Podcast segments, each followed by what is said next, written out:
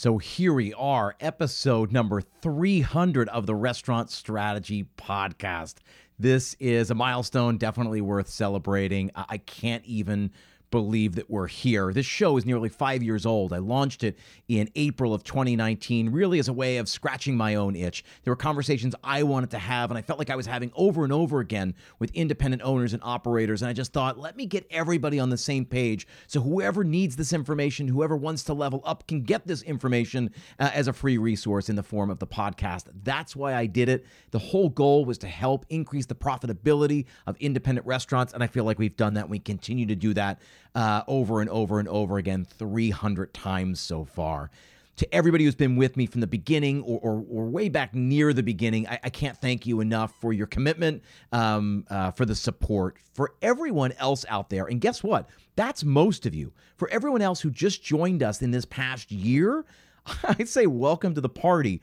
Uh, I was looking through our statistics, and uh, the data says that 86% of our listeners just discovered the show this year. It is unbelievable unbelievable. This show has exploded in popularity. Uh, that's obvious in the uh, the conversations I have uh, when I'm at trade shows and conventions and conferences, uh, from the emails I get, and from just looking at the data of the show. It's incredible. Really, it comes down to uh, how much this community uh, cares about this, cares about each other. I care about you guys. So thank you. On today's episode, we are going to celebrate this milestone. 300 is a big deal. I want to share with you some incredible statistics beyond just that 86% number number. I want to share with you some more statistics. I want to share with you our top 10 episodes from the year. I want to share my other six favorite episodes that didn't make the top 10.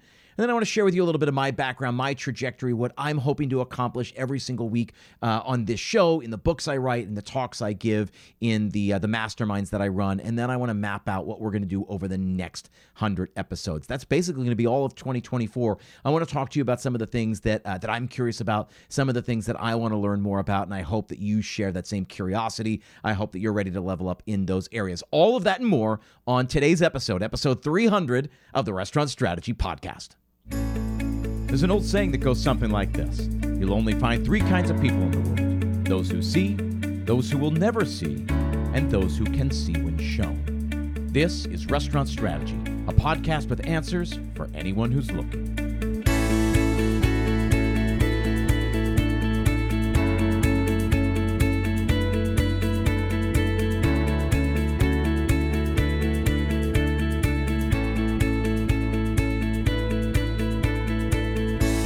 Hey everyone, thanks for tuning in. This is Chip Klose, and I am your host. Restaurant Strategy Podcast happens every single week, Mondays and Thursdays. Glad to have you here. This podcast is dedicated to helping you build a more profitable restaurant. I leverage the 20 plus years every single week. I leverage my 20 plus years of experience to help you build that more profitable and sustainable business. I do that in a bunch of different ways. On this podcast, I do that through the books I write. I do that from the ta- uh, through the talks that I give when I take the stage all over the world, and I do that also through the P3 Mastermind program. Right, so I work directly with restaurant owners and operators from all over the world. In fact, through that program, over hundred members to date, uh, spread across three different uh, three different groups. You pick the group that works for you. We're going to work through the challenges that you face in a systematic way. If you got a busy restaurant, if you're generating at least a million dollars in revenue, right? You got a good product, people are coming back, but you struggle to generate consistent, predictable 20% returns, then this is the program for you and I want to talk with you. Go set up a call. That's the way you get started. Chat with me or someone from my team. Go to restaurantstrategypodcast.com slash schedule. Grab some time on the calendar. We'll learn more about you and your restaurant. You'll learn more about the program. Again, Restaurant Strategy Podcast dot com slash schedule. As always, that link is in the show notes. Okay, episode 300. What a ride it has been. Again, I launched this show in April 2019 as a way of scratching my own itch. Famously, I started the show saying I'm going to do 30 episodes in a row, 30 Mondays in a row, say what I had to say, and see if I enjoyed myself, see if I liked it, see if people were getting anything out of it, and if it was uh, if it was a yes all the way around, uh, then I would continue doing it. And here we are, 31, 32, 33, all the way up through now, episode 300. Um, this show has been uh, one of the coolest things I've ever done in my life. Uh, turning on the microphone, speaking to out my window into my backyard, um, and saying the things that I think about, the things that I'm seeing, the, the the ways I know that restaurant owners can improve their operations and marketing um, to be more successful. Did you know? Like I said at the top, 86% of our listeners just discovered the show this year. That's incredible.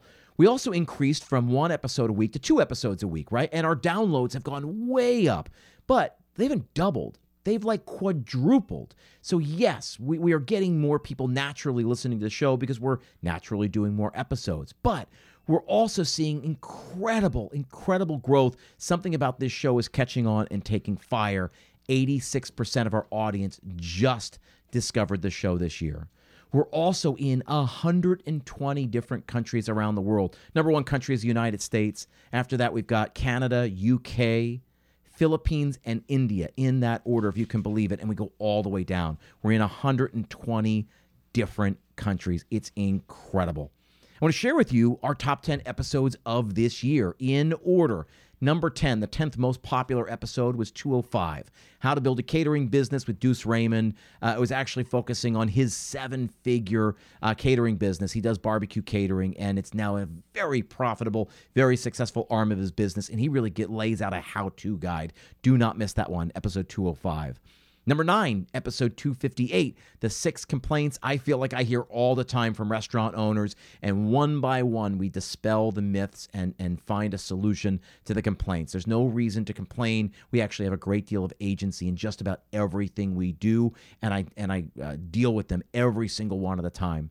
Uh, number eight, the number eighth most popular episode of the year was actually also the sixth most popular episode of the year. I'll explain what I mean.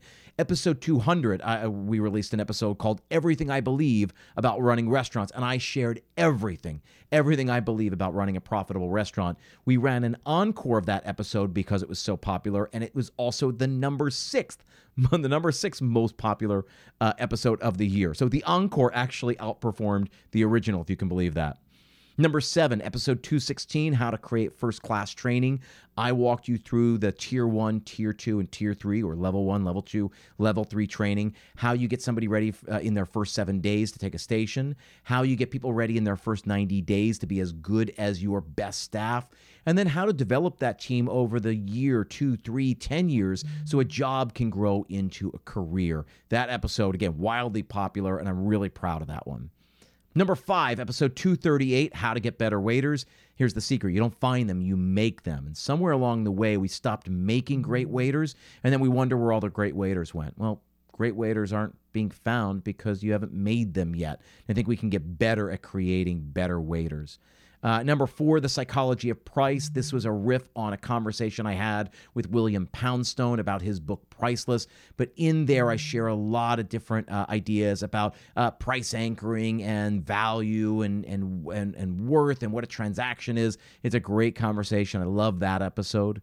Number three, episode 214, the 12 stupid simple marketing hacks you gotta put into practice right away. Number two, episode 221, Mastering Restaurant Operations with Rick Camac. Rick is uh, an operator and an owner himself. Uh, he's now a consultant. He works with restaurant owners all over uh, New York City and beyond. Very smart guy, very insightful, and he shared a lot from his experiences of opening restaurants, running restaurants, owning restaurants.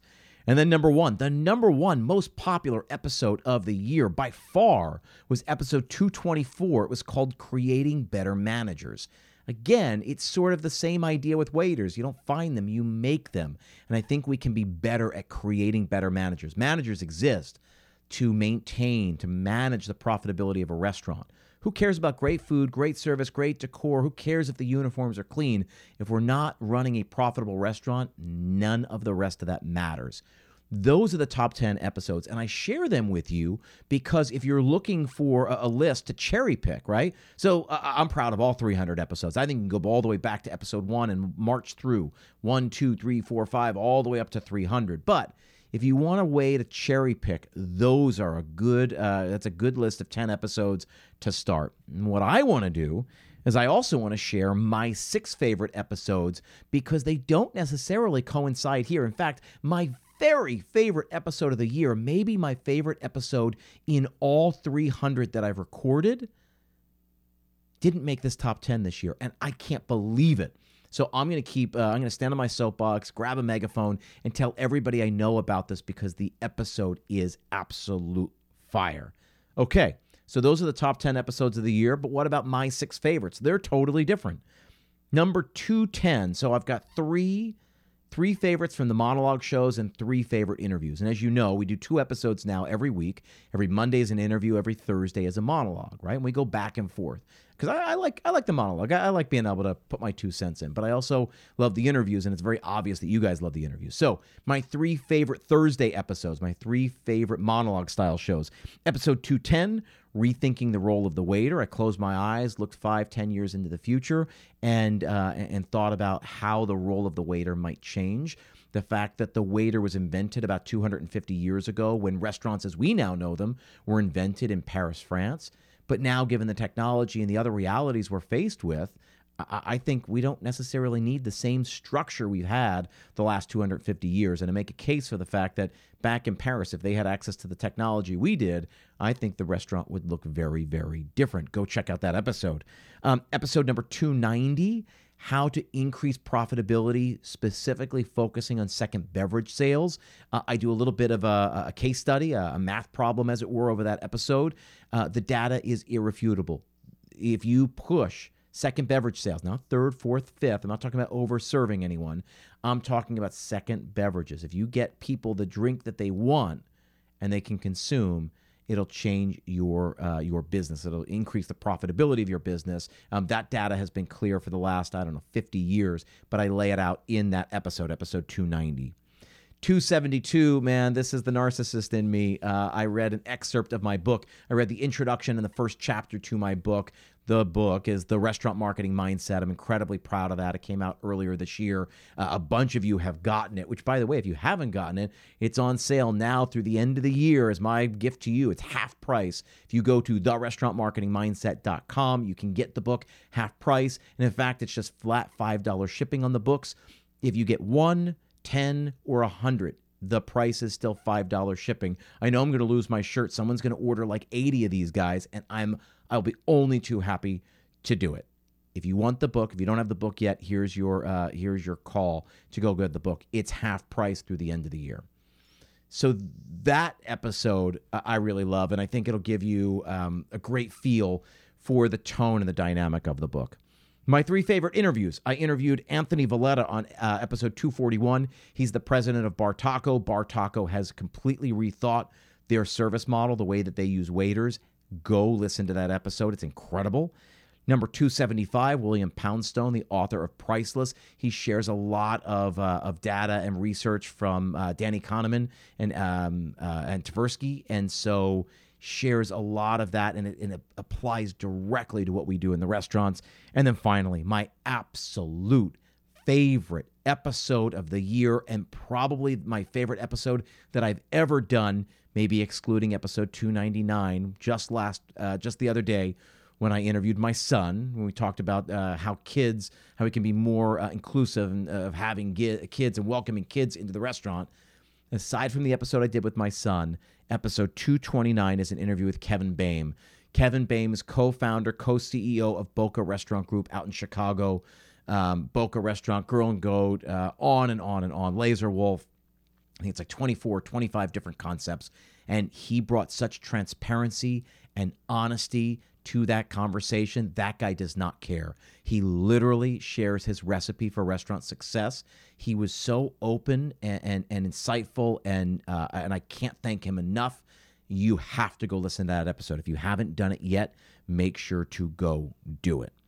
There it is, the top 10 episodes of the year, my six favorite episodes of the year. Let me take just a second and introduce myself or reintroduce myself, right? plenty of you have been with me from the beginning or near the beginning, so you might know my story. But I'm guessing a bunch of you only just discovered the show in this last year, because again, the data shows that the vast majority of you guys just came here. So here's me. My name is Chip Klose.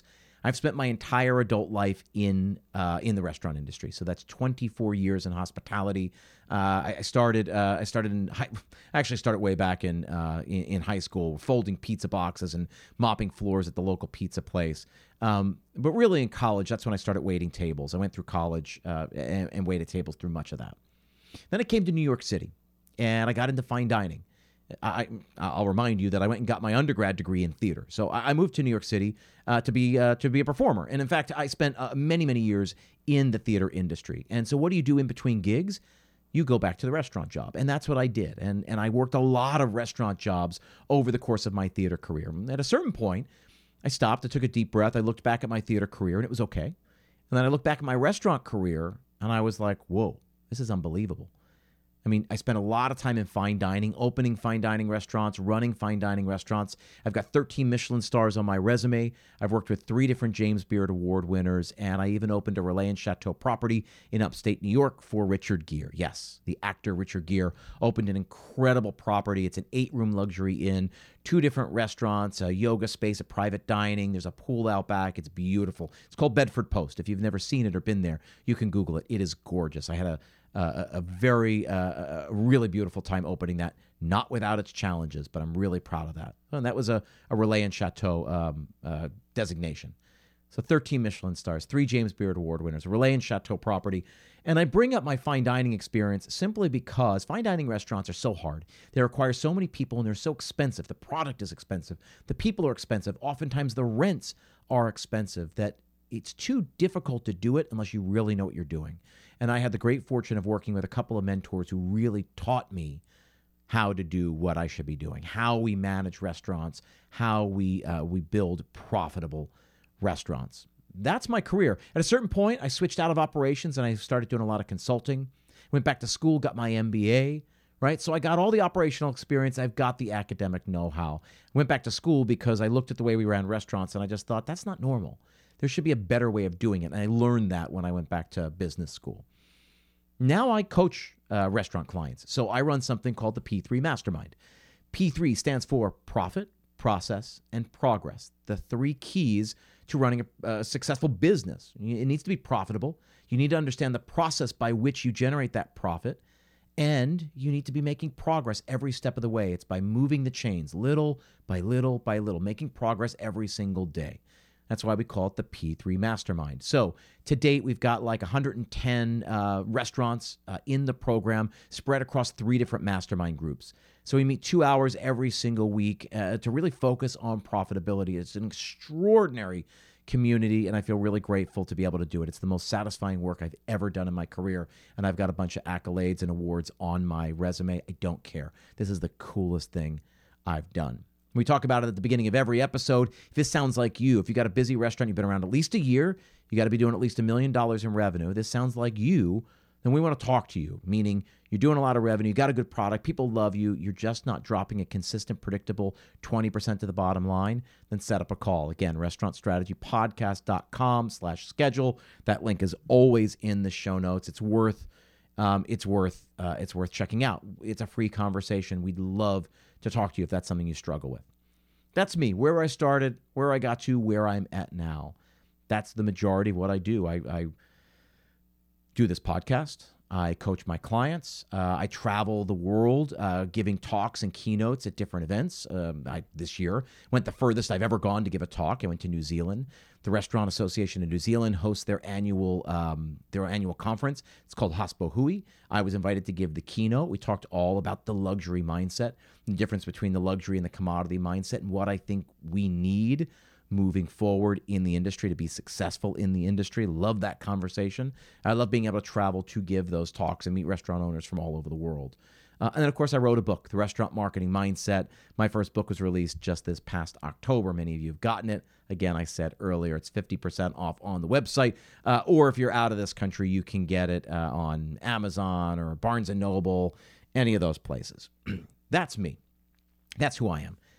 A little bit about you most of the listeners of this show are independent operators, right? Most of you have a restaurant's been open a few years.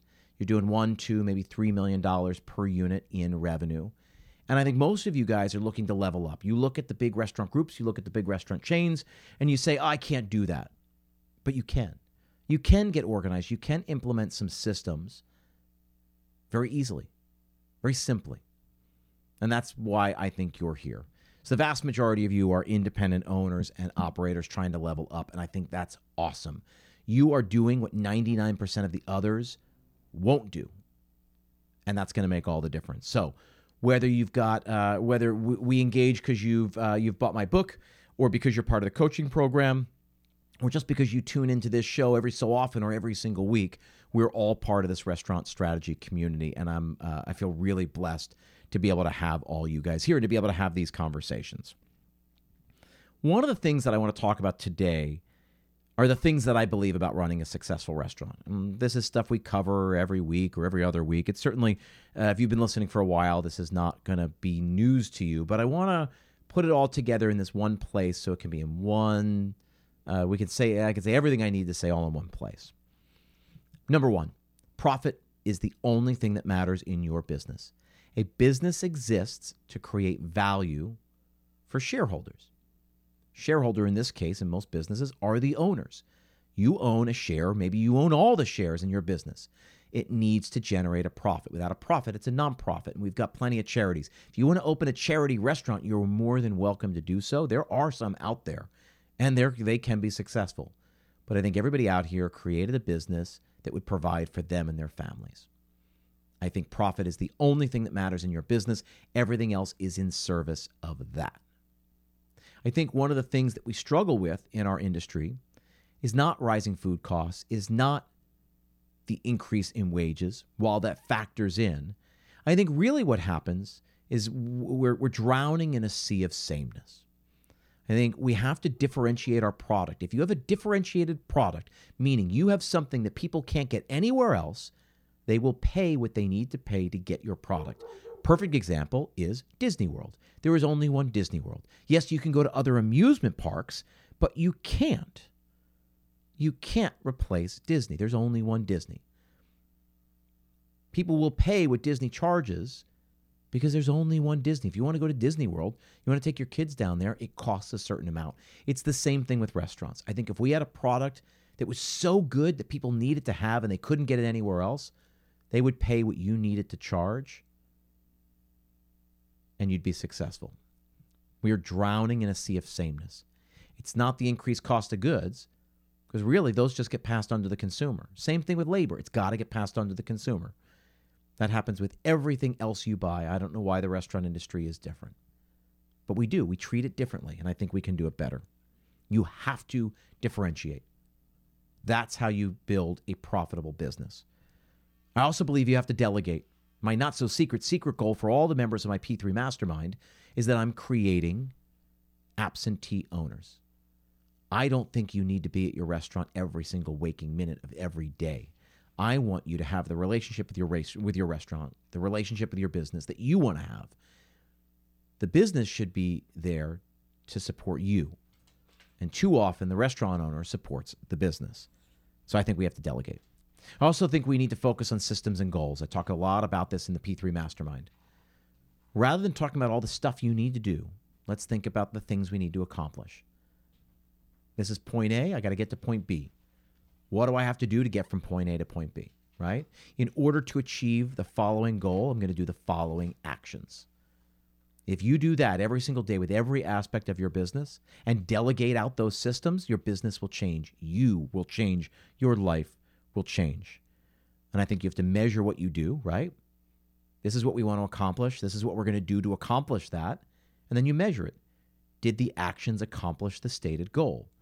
If it did, great, do more of it. If it didn't, scrap it, go back to the drawing board.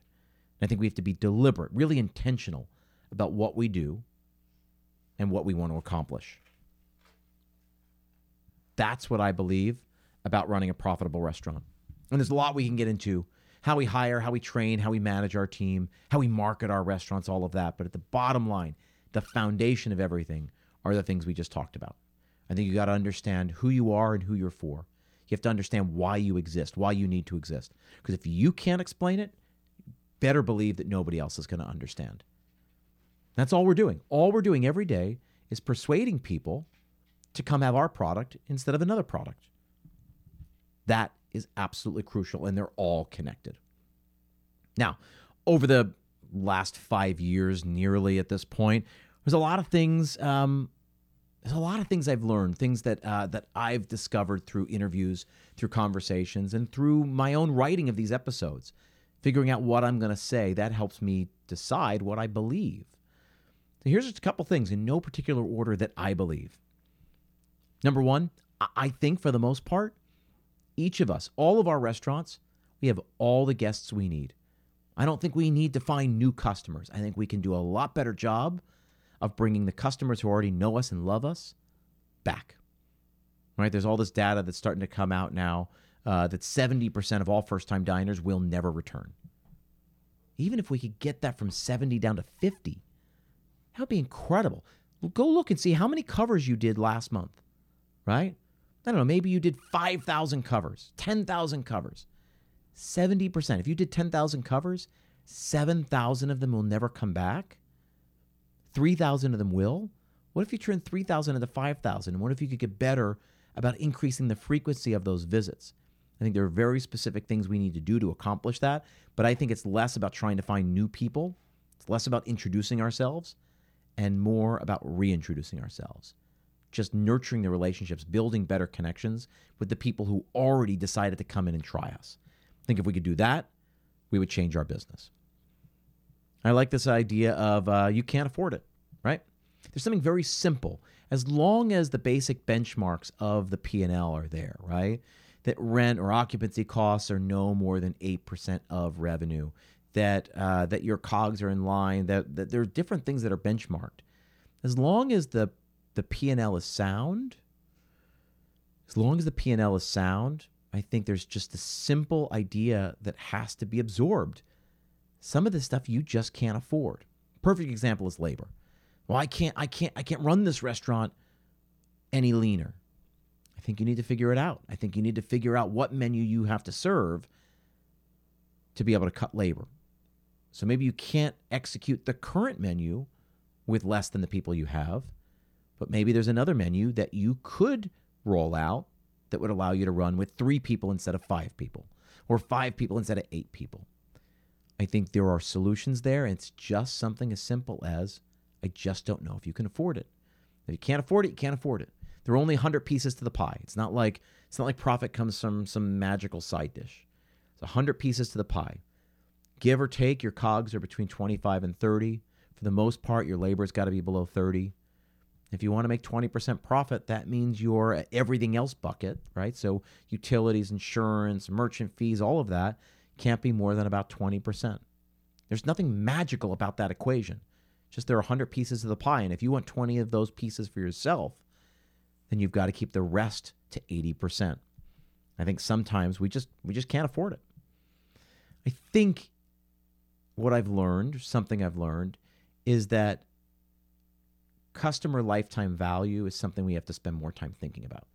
So other businesses do a much better job about this, right? I use the example with my clients uh, about uh, HelloFresh. So I did a case study on HelloFresh, and I'm going to paraphrase using rough numbers here. But HelloFresh knows, on average, their um, uh, new customer will last for about 32 weeks, right? Sometimes more, sometimes less. On average, 32 weeks. Well, the box at the time was like 60 bucks, 60 times 32 comes out to just about $2,000. And so you know HelloFresh's acquisition um, uh, tactics is to give away three box, two boxes, three boxes, something like that. And at the time we were doing this case study, um, they were giving out three free boxes, so they're roughly sixty bucks a week. So they give away three weeks. It's 180 bucks. They knew the lifetime value of a new customer was roughly about two thousand dollars. So they determined what they were willing to spend to acquire that customer. They were willing to spend about $180 to make $2,000. That's net positive. It's a huge return on investment. And I think we'd be better about figuring out how much we'd be willing to spend to acquire a customer if we had better information, better data that said, well, how much is a customer worth to us on average? I think we can get better at increasing that number. And I think if we get better at increasing that CLV, customer lifetime value, then I think we can get better about figuring out how much we'd be willing to spend. I think that's something we have to spend more time thinking about. This is just straight business, numbers, dollars, and cents. The other thing I've learned over the last five years is that the model has to change. I think there's something very broken about the way we run restaurants. And I think we just keep complaining about being squeezed by profit margins. And I think there are too many of us, and we're too important to uh, cities, to communities, to um, all markets, big and small. Um, we can't keep doing it just to keep getting squeezed. It's okay to make money. It's okay to have a profitable business. If we create something, create a product that people want, we have to figure out how to make money doing it. And I think the model has to change. I, I don't know how. It's one of the things that uh, that I'm constantly investigating and asking about. It's one of the things we're going to talk about what we're going to cover in the next year, and that's one of the things I largely want to drill down and figure out. I think the model has to change. The way we take care of people, the way we serve people, the way we on and on and on. I just think the model of restaurants has to change. The last piece is this idea of technology. I think our guests want technology, even if they pretend to tell us otherwise. I think they want technology, they just don't know it yet. So I'm going to use the example of Steve Jobs, and I've uh, I've shared this before on the show, and I'm going to share it with you again because maybe for many of you this is your first time hearing it. So Steve Jobs famously never set out to create a smartphone. He never set out to create iPhone. What he set out to do was create a pocket computer he sat down with his board and his room of developers and the executives at Apple, and he said, I believe there's going to be a time in the not too distant future when we're going to need to be way more connected than we currently are. In fact, I think we're going to have to be so connected that we're going to need a computer in our pocket. And everybody laughed at him. And he said, No, I'm serious. I'm serious. And in the early memos that Steve Jobs put out, he wanted to create a device that could replace everything. Now, when he told people, and I'll get back to that in a second, when he told people that he wanted to create a pocket computer, they laughed. And, they, and he said, No, I'm serious. And he said, Well, okay, here's the problem. People already carry a wallet, they already carry a phone. I don't think they're going to carry, and they carry their keys. I don't think they're going to carry something else. I don't, I don't, I don't think they're going to want to do that. Wallet, phone, keys, pocket computer just was going to be one too many. And he said, Okay, then figure out which of those we can replace. In fact, I want to create a device that will replace all of them. His first directive was figure out what to replace, and the answer was to replace the phone. We'll create a pocket computer that can double as a phone. But Steve Jobs' secret goal, again, was to replace all of them, was to create something that could be your wallet. It absolutely can be your wallet now. We, we, how many times do you have Apple Pay where we've got cards preloaded there. We can pay for everything. We can even scan the phone and pay for things like the subway or things at the bodega at the at the convenience store. It also it also has doubled as all these other things, right? I've got digital uh, digital locks on my house. I don't have a key. I do it either by code or by scanning uh, by uh, using the app on my phone. That's incredible. So, yes, Steve Jobs created a pocket computer that also double as the keys. If you got a Tesla, you can use your phone to unlock your Tesla. You can also it can also be your wallet. All we need is one device. The thing is that Steve Jobs looked into the future and saw something that most people didn't see. That's the power of an innovator. He sees what people are going to want, not what they want now. I think people will want technology when we show them how swift it can be, when we show them how efficient and how fun and how technology actually frees up our people to create better experiences than they've ever had before. I love the people that push back against kiosks or table ordering as if waiters are the end all be all. How many times do you go to a restaurant and have a grumpy, sassy waiter? How many times do you go to a restaurant and they forget your order? They're sort of huddled up talking at the service bar or in the back sipping coffee, checking their phone. Let's not pretend like most waiters are extraordinary. I think there's a percentage of waiters that are extraordinary.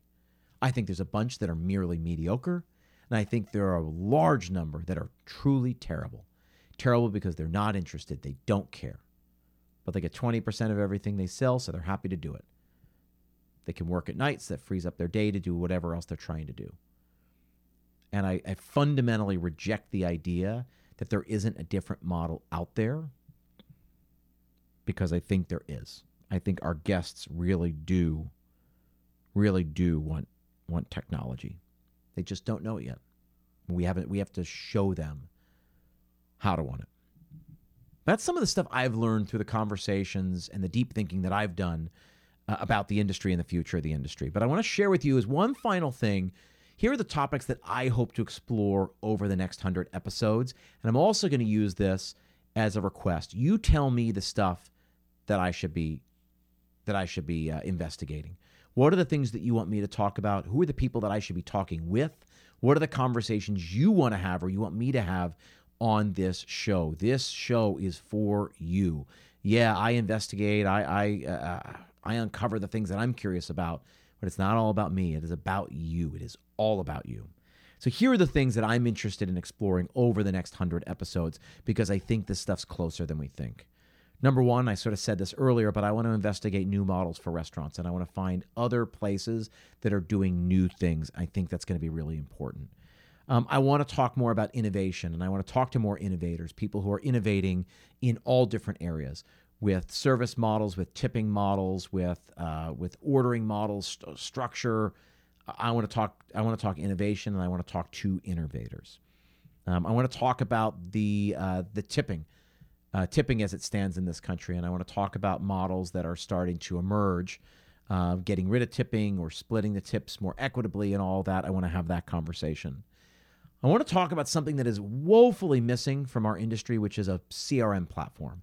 I think we are desperate for having a really great CRM platform that takes all the information from the POS system, all the information from the reservation system, and then other stuff and puts that all together. Other stuff meaning understanding their uh, online digital life, their profiles, their social, their LinkedIn, all of that.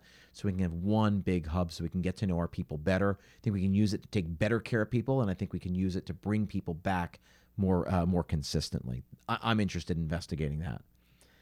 I want to talk about how we build better restaurants. I, I don't think I think it's foolish to think that the restaurant model we have now is the best one, right? So we're talking about new models, but I want to just talk about better restaurants. How do we make better restaurants and how do we define better when it comes to restaurants i want to have those conversations finally i want to i want to understand coaching as it, i know the way i coach i know how i administer it i know how i work with uh, restaurant owners but i really want to bring on other restaurant coaches and i want to talk to some of you guys who have worked with other coaches and consultants and understand uh, what they do and what they do that's working because I can always be better at what I do, but I think there's a better conversation here.